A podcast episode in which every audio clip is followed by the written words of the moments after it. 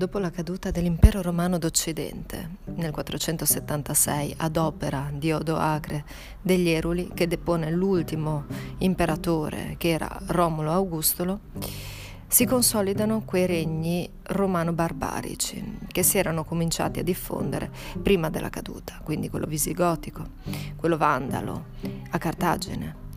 E invece in Italia mh, si consolida quello degli Ostrogoti. Infatti Teodorico era stato inviato dal imperatore d'Oriente per sconfiggere Odoacre. Fu un regno che durò fino alla conquista di Giustiniano nella guerra greco-gotica. Il regno appunto ostrogoto in Italia fu un regno in cui le due anime germaniche e romana convissero senza eh, particolari problemi. In Francia invece si erano stanziati i Franchi, dove Clodoveo dei Merovinci aveva riunito tutta quanta la regione sotto un'unica eh, dinastia che era appunto quella merovingia. Il problema fu che eh, al, in seguito a questa personalità il regno si divise tra i vari figli e mh, mm, questi non riuscirono a imporre il loro governo sulla parte degli altri. Ci riusciranno in seguito i Pipinidi, in particolare Pipino di Heristal, che era uno dei maestri di palazzo, in particolar modo dell'Austrasia, che appunto unificò Austrasia e Neustria, quindi la parte est e la parte ovest della Francia.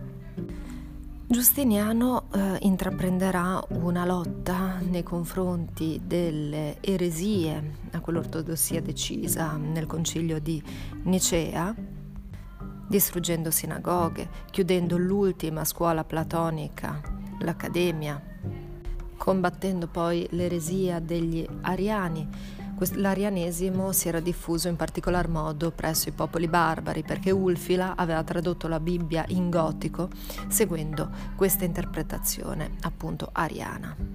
A tal riguardo cercò di imporre il, l'universalismo dell'impero d'Oriente anche a Occidente.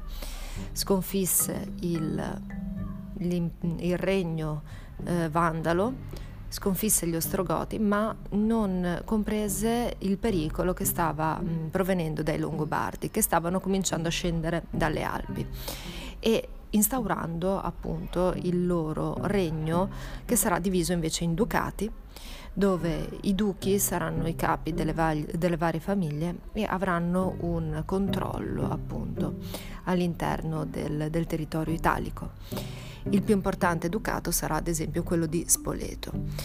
E quindi fino alla conquista poi dei Franchi, eh, l'Italia sarà divisa in Longobardia, da cui appunto deriva Lombardia, che comprende le terre conquistate dai Longobardi, e la Romania, da cui deriva appunto Romagna, i territori rimasti ai Bizantini dei bizantini appunto sarà l'esarcato, dove i Longobardi cercheranno di eh, conquistarlo più volte, con Ravenna.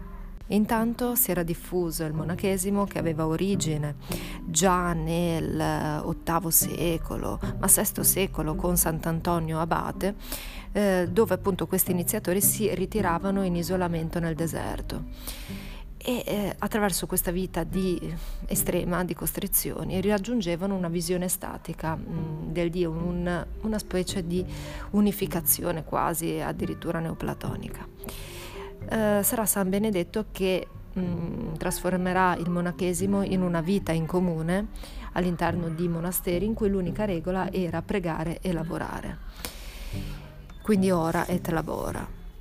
I monasteri eh, cominceranno poi a crescere economicamente, da qui Weber mm, dedurrà alcune considerazioni per il capitalismo, perché appunto avranno sempre più donazioni da parte degli aristocratici e cominciano, a, ad avere eh, i monaci un aiuto per la terra, quindi servi, diventeranno delle specie di feudatari. E da qui eh, ci saranno le basi per tutta quella critica dei cistercensi contro i cluniacensi, per ritornare alla regola eh, originaria e poi appunto francescani che diranno che eh, bisogna tornare all'insegnamento di Cristo, quindi alla povertà, al non possedere nulla e cosa significa oltretutto possedere. Uno possiede il cibo che mangia, eh, di cui si nutre, eh, alla fine alcune correnti dei francescani diranno che nemmeno quello è eh, possedere qualcosa, altri distingueranno tra possedere qualcosa e usare qualcosa, quindi è un uso. E anche appunto Gesù Cristo mangiava. E questo appunto tutto all'interno del Medioevo ci saranno dibattiti che riguarderanno appunto la proprietà, riguarderanno il riso, che a noi possono sembrare sciocchi, ma eh, saranno, faranno appunto un'epoca. Il successo dei, eh, dei, Franchi sarà dovuto proprio anche all'appoggio di questi monasteri, alla loro conversione al cattolicesimo, l'appoggio che avranno dalla Chiesa. Un appoggio che sarà vicendevole, infatti il potere temporale della Chiesa è fondato proprio sulle donazioni dei Franchi. Ci sarà una, un falso storico, la donazione di Costantino, che verrà sbugiardata nel Cinquecento da Lorenzo Valla, quindi epoca eh, dell'umanesimo, quando la lettura dei classici sarà scientifica, possiamo dire, quindi terranno conto della filologia, dell'origine delle parole, collocandole nel tempo storico. Quindi Lorenzo Valla dimostrò come questa donazione di Costantino non fosse eh, del 300 d.C., quindi periodo di Costantino, bensì del periodo di eh, Pipino il Breve, quindi 700-800 d.C., perché i termini non potevano appartenere a un'epoca precedente, ma appartenevano a quel periodo storico lì. E questa donazione di Costantino è stata inventata per dare una legittimità storica, un passato storico. Quindi Costantino, dopo aver concesso libertà di culto ai cristiani, avrebbe anche concesso un patrimonio, il patrimonium Petri. In realtà il patrimonium Petri si fonda in questo periodo, quindi quando i Longobardi di Liutprando si stavano allargando ai danni dei bizantini e di Roma. Liutprando venne a patti con Papa Gregorio eh, II, restituendogli sutri e questa donazione di sutri è il simbolo dell'inizio del potere temporale della Chiesa. Successivamente Astolfo eh, continua ad, eh, ad, allargare i suoi territori, noncurante degli accordi presi in precedenza con il Papa. E così allora adesso il Papa Stefano II invoca l'aiuto dei Franchi contro i Longobardi. A questo punto Pipino, in un incontro con il Papa, promette di eh, restituirgli tutti i territori presi da Astolfo. E in questo momento qui viene redatto il falso storico della donazione di Costantino per dare una legittimità più antica al potere temporale.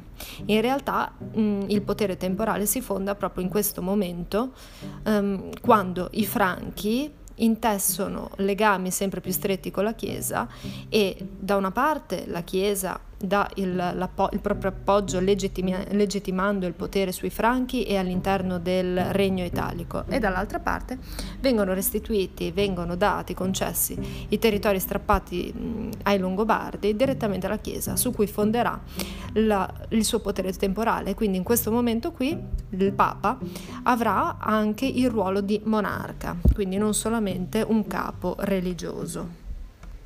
Ma torniamo ai Franchi. Dicevo che i Franchi erano questo popolo germanico che avevano, eh, si erano insediati nel territorio eh, della Gallia ehm, con la dinastia appunto dei Merovingi. Successivamente a Clodoveo si erano divise le zone e quindi abbiamo la Neustria e l'Austrasia che verranno unite invece da Pipino di Heristal che darà origine ai Pipinidi. Ma questo non era ancora re dei Franchi, era un semplice comunque eh, consigliere di palazzo, un maggiordomo appunto.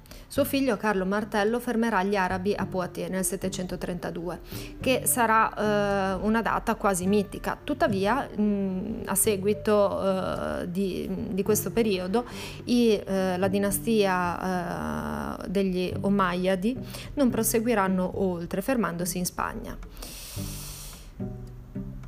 Il figlio di Carlo Martello è Pipino il Breve, che verrà chiamato appunto in Italia dal Papa a sconfiggere i Longobardi.